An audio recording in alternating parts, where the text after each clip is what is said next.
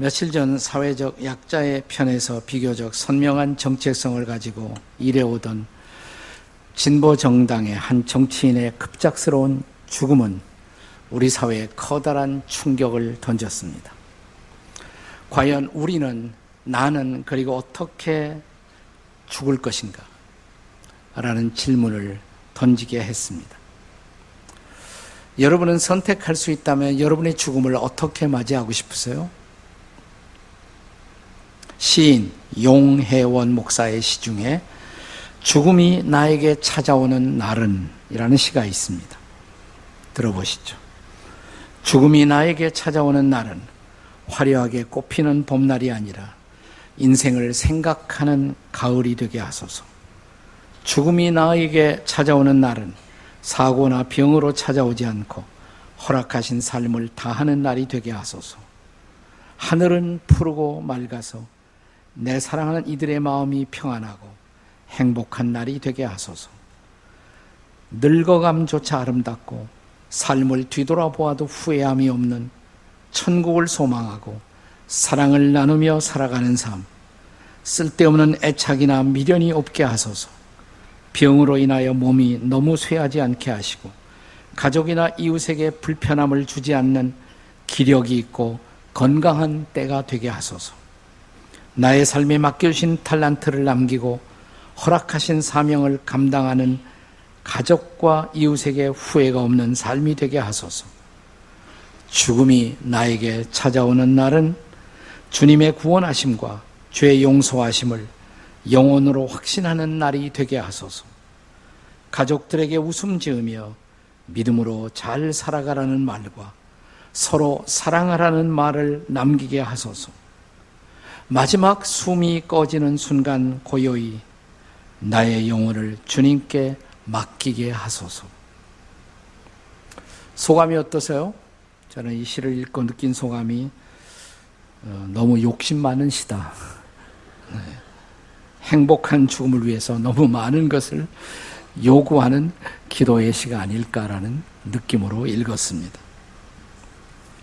오늘 우리가 함께 읽은 성경의 본문은 디모데 후서입니다. 디모데 후서는 바울 사도가 추후 66년경 마지막으로 이 땅에서 쓴 최후의 편지입니다. 아마도 로마의 지하 감옥에 두 번째 투옥되어 마지막 재판의 결과 그리고 마지막 죽음을 기다리면서 이 편지를 썼을 것입니다. 이 편지의 마지막 그러니까 디모데 후서 4장 6절에서 바울은 이미 다가오는 자신의 죽음을 충분히 예감하고 있었음을 볼 수가 있습니다. 자, 디모데후서 4장 6절에요. 같이 읽습니다. 시작. 전제와 같이 내가 벌써 부어지고 나의 떠날 시각이 가까웠다다. 이 전제라는 것은 재물 위에다가 포도주를 붓는 거예요. 내 인생이 다 부어져서 떠날 시각이 이제 가까웠도다. 그리고 그는 이제 이 마지막 순간을 바라보며 남기고 싶은 마지막 유언을 기도의 형식으로 하나님 앞에 드리고 있습니다. 그래서 오늘 이 본문의 시작은 이제 첫 16절의 마지막을 원하노라 라는 말로 시작해요. 원하노라. 영어에 보시면 may it be 혹은 I pray God 기도합니다 이 말이죠. 자, 그리고 마지막 18절에 제일 마지막에 보시면 아멘으로 끝나고 있습니다. 자, 여기 바울 사도의 인생 결산을 위한 마지막 기도가 있습니다. 바울이 마지막 기도를 드리면서 그는 자신의 인생을 어떻게 결산하기를 원했을까요? 자, 우리들이 바울의 기도에서 배워야 할 우리들의 인생 결산의 기도, 그 내용은 무엇이어야 할까요? 그 첫째는 용서의 기도입니다. 용서의 기도를 잊지 마십시오. 자, 옆에 사람에게 용서의 기도를 잊지 맙시다. 시작. 용서의 기도를 잊지 맙시다. 16절 보세요. 본문의 16절 함께 같이 읽겠습니다. 시작. 내가 처음 변명할 때, 다 나를 버렸으나 그들에게 허물을 돌리지 않기를 원하노라. 여기 내가 처음이라는 단어가 나오네. 내가 처음.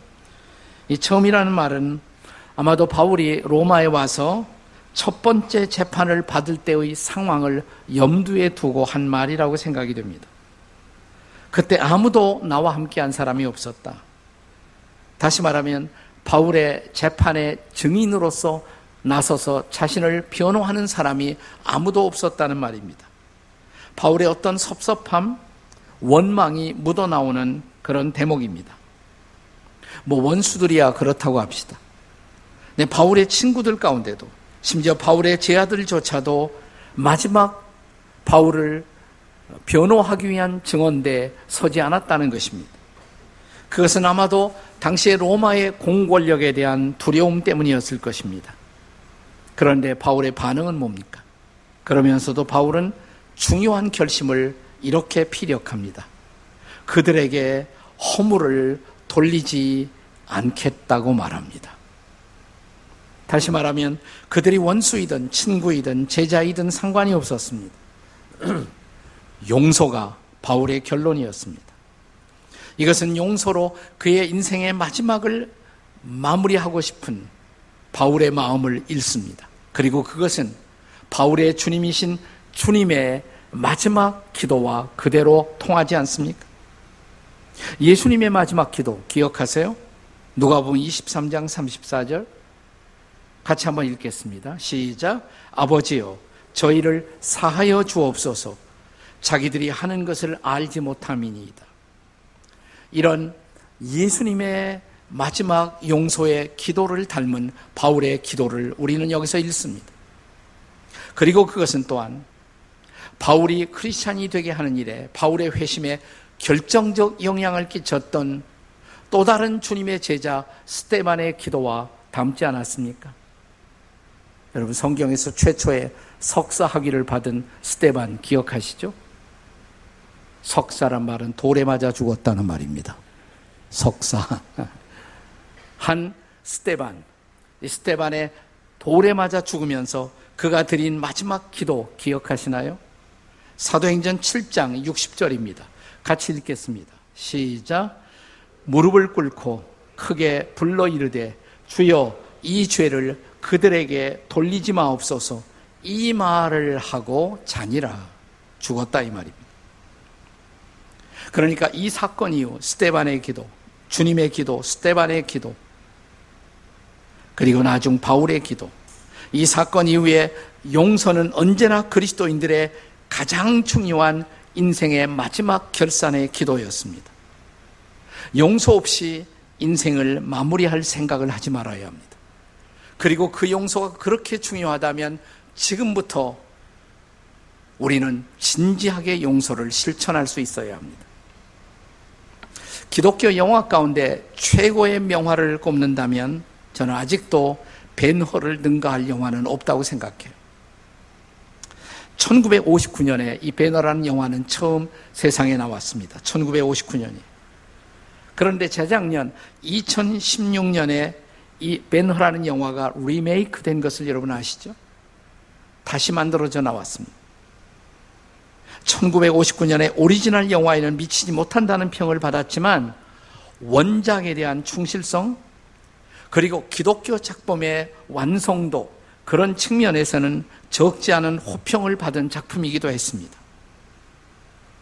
이번 여름 빌릴 수 있으면 빌리다 한번 보세요. 자, 2016년에 이 영화는 카자흐스탄 출신의 티무어 베크만베토프라는 감독이 메가폰을 잡고 리메이크한 그런 영화였습니다. 근데 이 영화는 1959년에 오리지널 벤허와 어떻게 달랐을까요? 첫 번째로 차이는 자, 영화가 시작되고 얼마 되지 않아서 이제 유대 땅에 총독으로 로마 총독이 부임하고 총독의 행렬이 지나가는데 베너의 집 네, 유대 땅 왕가했던 베너의 집 옆을 지나가죠. 그때 베너 가족들이 구경하다가 그 기와장을 잘못 만져서 기와가 떨어짐으로써 사건이 발단합니다. 혹시 총독을 죽이려는 시도로 오해를 받지 않습니까? 그래서 베너가 노예선에 끌려가고 이 모든 비극이 시작되는 것입니다. 그런데 리메이크된 영화에서는 기왓장이 나오지 않아요. 자, 베너의 집에 숨어 들었던 소위 열심당원 청년 하나가 화살로 실제로 활을 당겨서 그 총독을 향해서 활 시비를 당기는 데서 모든 사건이 발단하고 있습니다. 자, 그때부터 소위 베너의 옛날 가족이었지만 지금은 총독을 돕고 있는 로마의 최고 사령관이었던 메살라. 그 메살라는 소위 유대 땅에 대한 식민 지배를 상징하는 로마의 대표적인 상징 인물로 등장하죠. 그리고 베너는 유대인을 대표해서 이 로마에 복수하고자 하는 인물로 부각됩니다. 그러나 두 영화의 더 커다란 차이는 예수님에 대한 묘사에 있어요. 배너에서는 예수님이 절대로 직접적으로 등장하지 않습니다. 목말라 행렬을 가다가 쓰러지는 배너에게 이 표주박이다 물을 한 잔 건네는 예수님 등밖에 나오지 않아요. 그렇죠? 그림자만 등장합니다. 그러나 리메이크된 영화에서는 예수님의 전신이 다 드러납니다. 예수님이 말씀도 하시고 설교도 하시고 직접적으로 예수님을 묘사하고 있어요. 자, 그런데 그보다 더 중요한 차이가 있어요. 2016년에 리메이크된 이 배너, 이 영화에서는 가장 중요하게 강조된 것이 바로 용서의 메시지였다는 사실입니다. 십자가상의 일곱 말씀 중에 예수님이 마지막 하신 용서의 기도가 이 영화 속에 등장하죠. 그리고 그 치열한 전차 경주가 끝난 후 처절하게 부상당한 메살라를 찾아온 베노. 나는 주님의 이름으로 그대를 용서한다고. 크리스찬이 된 베너가 메살라를 용서하고 있는 장면. 그리고 베너로부터 용서를 받아들이는 메살라. 이 두 사람은 회, 화해하고 다시 옛날처럼 형제가 되어 그들 앞에 펼쳐진 새로운 미래를 향해서 둘이 함께 말을 타고 달려나가는 것으로 이 영화는 마무리되고 있습니다. 그리고 실상 이런 리메이크된 영화는 원작에 훨씬 더 충실한 것입니다. 저자가 정말 강조하고 싶었던 기독교의 핵심적 메시지, 그것은 용서의 메시지였던 것입니다. 그렇습니다. 우리가 후회 없는 인생을 마무리하기 위해서, 혹은 새로운 인생을 살기 위해서, 우리에게 반드시 필요한 것, 그것은 용서의 선언, 그리고 용서의 기도인 것입니다. 자, 우리네 후회 없는 인생의 마지막 결산을 위해서 너무 늦기 전에 용서를 결단하지 않으시겠습니까? 마땅히 용서해야 할 사람을 아직도 용서하지 못하고 있는 분들은 계시지 않나요? 그렇다면 여러분의 주기도문은 혹시 위선의 기도가 아니겠습니까? 자, 우리가 날마다 드리는 주님이 가르쳐 주신 기도, 우리가 우리에게 죄 지은 자를 사하여 준 것 같이 우리 죄를 사하여 주옵소서. 우리가 내 이웃들을 용서하지 못하고 있다면 이 기도가 무슨 의미가 있어요? 새로운 인생, 후회 없는 인생, 그 인생의 아름다운 결산, 그것은 용서의 기도를 통해서 가능한 것입니다. 자, 이제 인생의 위대한 결산을 위해서, 아름다운 결산을 위해서 두 번째로 필요한 기도. 첫째는 용서의 기도이고 둘째는 사역에 대한 감사의 기도인 것입니다. 따라서 하세요. 사역에 대해 감사하십시다. 옆에 있는 분들에게 해보세요. 사역에 대해서 감사하십시다. 여러분, 예수 믿고 나면 뭔가 주님을 위해서 사역을 해야 돼요. 작은 일이든 큰 일이든. 그냥 주일날 교회만 나오는 사람, 이 사람들은 인생 마무리할 때 후회가 많아요. 그러니까 회개하고 지금부터 뭔가를 하셔야 돼. 사역을 하셔야 돼. 큰 일이든 작은 일이든.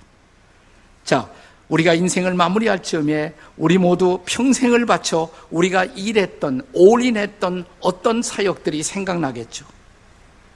그것이 우리의 미션인 것입니다. 그것이 우리의 사명인 것입니다.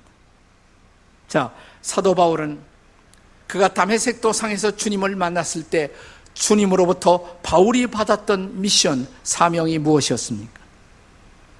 사도행전 9장 15절을 보겠습니다. 사도행전 9장 15절 같이 읽겠습니다. 시작.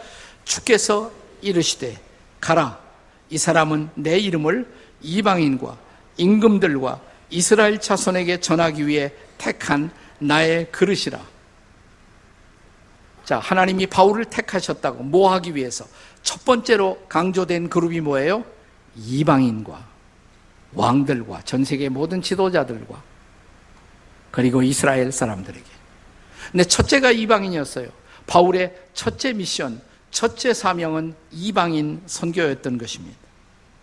자, 바울은 이제 그가 평생을 들여서 주님 앞에 올인했던 이방인 선교,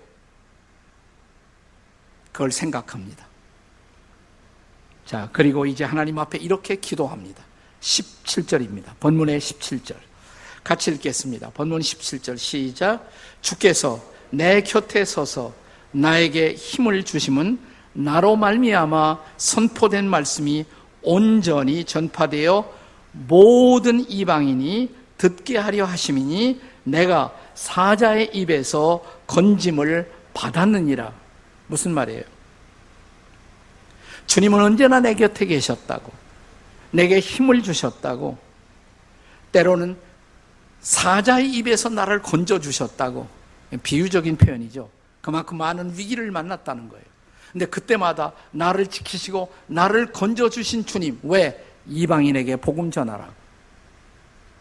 내가 이방인에게 온전히 주의 말씀을 전하도록 나를 지켜주신, 나를 보호해 주신 하나님, 감사합니다.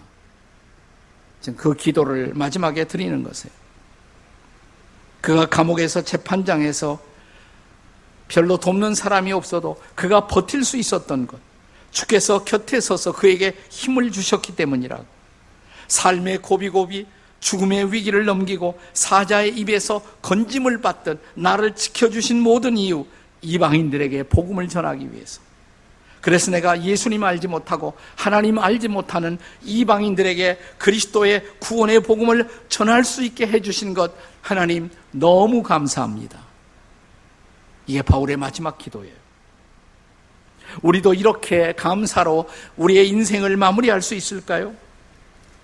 무엇보다 우리가 구원받아 죄 사함 받고 하나님의 자녀가 된 것만 해도 감사한데 거기다 하나님 앞에 설 때 부끄러움이 없도록 나에게 일감을 주셔서 교회 직분도 주시고 여름철 땀 흘려 나가서 선교도 하고 이런 일꾼으로 살 수 있도록 우리를 도와주신 주님 앞에 감사할 수 있어야 하겠죠. 마태복음 20장에 보면 소위 포도원 품꾼의 비유라는 것이 나옵니다.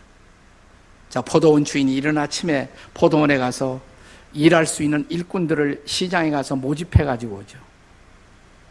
뭐 이른 아침에 모집당한 일꾼, 한 12시에 와서 일하는 일꾼, 오후 3시에 와서 일하는 일꾼, 하루 다 저물어 5시에 와서 일하는 일꾼. 하루가 지나고 일당을 포도원 주인이 지불하자 이른 아침부터 일한 사람들이 불평하기 시작합니다. 원망하기 시작합니다. 저 늦게 와서 한두 시간 일한 사람을 어떻게 이른 아침부터 일한 우리와 똑같이 그렇게 대우할 수 있느냐. 아니, 아침에 당신들 만나서 하루 일당 얼마에 정하지 않았느냐고. 그거야 정했죠. 내가 주지 않았느냐고. 그거야 받았죠. 그러면 늦게 와서 잠시밖에 일하지 못했지만 빈손 들고 집에 가면 부끄러워할 저분들을 생각해서 내가 배려해서 여러분과 똑같이 지급할 수 있는 그런 권한이 나에게 없단 말입니까? 이게 바로 뭔지 아세요? 은혜예요, 은혜. 자격이 없는 사람들에게 베풀어지는 은혜. 자, 우리가 예수 믿고 죄 용서함 받아 하나님의 자녀가 되었다. 은혜죠. grace. 근데 거기다가 하나님의 일을 하고 하나님 앞에 설 때 부끄러움 없이 저도 주님의 일 조금은 했어요. 라고 보고할 수 있는 것 은혜가 아닌가요? 은혜라고 믿으십니까? 그냥 은혜가 아니죠. Amazing Grace예요. Amazing Grace. 놀라우신 주의 은혜죠. 그렇다면 마지막에 하나님 이렇게 나에게 은혜 주셔서 하나님 일하다가 주님 앞에 오게 된 것 너무너무 감사해요. 죽음을 앞에 두고 오히려 그동안 나를 지키시고 보호하신 하나님 감사합니다. 라고 하나님 앞에 사역의 보고를 드리는 거예요. 인도의 유명한 노벨 문학 수상자인 타고르가 남긴 시 가운데 기탄잘이라는 시가 있습니다. 이 시 중에 유명한 시 가운데 한 대목으로 이런 대목이 있어요. 죽음이 그대의 문을 두드릴 때 그대는 무엇을 님에게 드릴 것인가? 원문, 이분이 영어로 썼습니다. 인도말로 산스크리트어로 썼지만 이분은 영어를 잘했기 때문에 영어로 직접 이 시를 썼어요. On the day when death will knock at thy door. 죽음이 당신의 문을 두드릴 때 What will you offer to him? 그분에게 무엇을 드리시겠습니까? 죽음이 내 문을 두드릴 때 당신은 무엇을 그분에게 드리겠습니까? 그리고 대답을 합니다. 님 앞에 생명이 가득 찬 광주리를 갖다 놓겠어요. 내 사랑하는 님 앞에 생명이 가득 찬 그릇, 생명이 가득한 광주리, 내 사역의 열매를 당신 앞에 드리겠어요. 우리도 그럴 수 있을까요? 마지막에. 죽음이 내 문을 두드릴 때, 내가 주님 앞에 서야 할 때, 주님 앞에 드릴 광주리에 여러분은 어떤 열매를 갖고 주님 앞에 서시겠습니까? 그 준비하고 계십니까? 주님 앞에 마지막 사역의 열매를 드릴 준비. 그것을 위해 기도하십니까? 아름다운 인생의 결산. 그것은 사역의 열매를 드리는 것입니다. 그리고 그 사역에 대한 감사를 드리는 것입니다. 저와 여러분이 함께 주님 앞에 마지막 사역의 아름다운 열매를 사역에 대한 감사를 드릴 수 있기를 주의 이름으로 축원합니다. 인생의 위대한 결산, 아름다운 결산. 그 결산을 위한 기도, 마지막 세 번째는 천국 영광 입성을 위한 기도입니다. 본문의 마지막 구절 18절을 읽겠습니다. 같이 읽습니다. 시작. 주께서 나를 모든 악한 일에서 건져내시고 또 그의 천국에 들어가시도록 구원하시리니 그에게 영광이 세세무궁토록 있을지어다. 아멘. 아멘이십니까? 이 말씀은 구원의 확신이 없는 사람이 마지막에 천국 가게 해달라고 드리는 기도가 아니에요. 그건 본문을 잘못 오해한 것입니다. 지금까지 악한 일에서 나를 건져내시고 지켜주신 하나님이 앞으로 남은 내 인생의 여정도 끝까지 지켜주셔서 모든 악에서 나를 지켜주셔서 부끄럼 없이 당당하게 천국에 입성하게 도와 주시옵소서 그 기도예요, 바로. 그렇습니다. 마지막에 진정 하나님께 영광을 돌릴 수 있는 죽음이 되기를 바울은 기도한 것입니다. 우리 인생의 경주를 출발하는 스타팅 포인트도 중요하지만 정말 중요한 것은 마지막 결승점에 어떻게 골이 나느냐 그게 중요한 것이죠. 그러므로 내 인생의 아름다운 결산을 위해 기도하십니까? 죽음이 간증이 되도록 기도하십니까? 내 죽음이 정령 천국 영광의 입성의 순간이 되도록 기도하십니까? 바울은 이렇게 기도한 그대로 그는 비록 사형을 받아요, 이제. 복음 전파하다가 사형을 받지만 영광스럽게 순교합니다. 순교는 영광이죠. AD 67년경 로마 서쪽 성문 밖 5km 지점에 참수형 순교로 그는 인생을 마무리합니다. 마지막 그의 숨결을 장렬하게 주님 앞에 순교의 제물로 바칩니다. 그리고 그가 순교한 곳에서는 샘물들이 솟아나왔어요. 그래서 그 순교토 위에 세 개의 분수가 세워 나왔다 그래서 세 분수 교회, Three Fountains 라는 교회가 서 있습니다. 바울 순교 기념교회. 로마 가면 이런 걸 좀 보고 와, 이런 거. 다른 데만 돌아다니지 말고요. 네. 푸쿠라파의 놀레위의 신학자인 오 할레스비가 쓴 고전적인 명적 가운데 기도라는 책이 있습니다. 기도. 참 좋은 책이에요. 이 책의 거의 마지막 페이지에서 저자는 자기 부친의 지인이었던 한 믿음의 여인 이야기를 하고 있습니다. 아마도 그분은 할머니였을 것입니다. 가족도 친척도 없는 독신 할머니가 어느 날 자기 이웃에 살고 있는 유복한 잘 사는 그리스도인 농부를 찾아가 부탁을 합니다. 제 총 재산이 1200불이에요. 제가 세상 떠나는 날까지 당신의 집에서 함께 기거할 수 있도록 그렇게 허락해 주시겠습니까? 1200불이면 그 당시로는 지금 옛날 얘기인데 상당히 큰 돈이에요. 적은 돈이 아닙니다. 그런데도 그 부자는, 부자 농부는 거절을 하면서 이렇게 말합니다. 당신을 돌보는데 1200불만 들겠습니까? 그리고 병이라도 나면 내가, 제가 어떻게 그것을 다 책임질 수가 있겠습니까? 그러자 이 할머니는 정색을 하면서 이렇게 말합니다. 병이라고요? 저 절대 병나지 않습니다.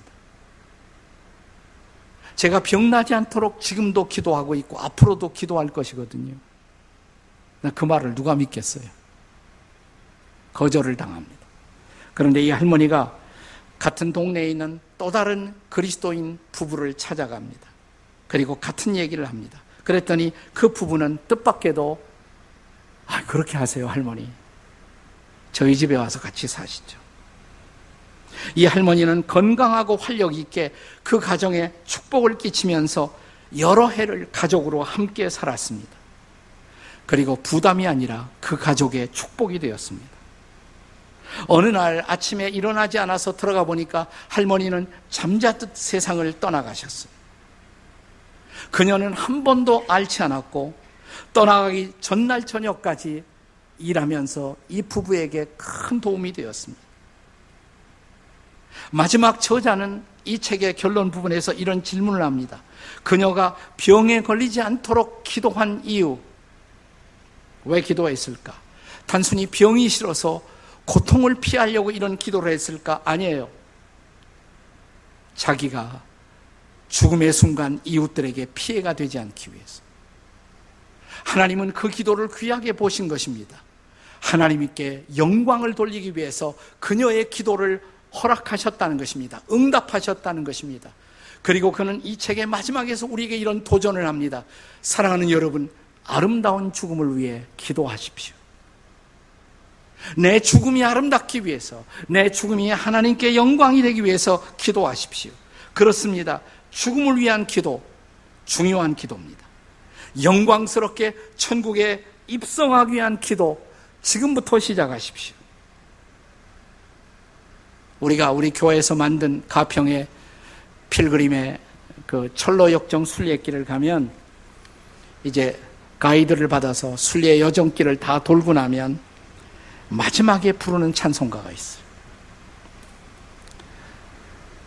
천곡 이상의 위대한 성가곡을 작곡했던 위대한 찬송 작가 존 W. 피터슨이 만든 찬양입니다.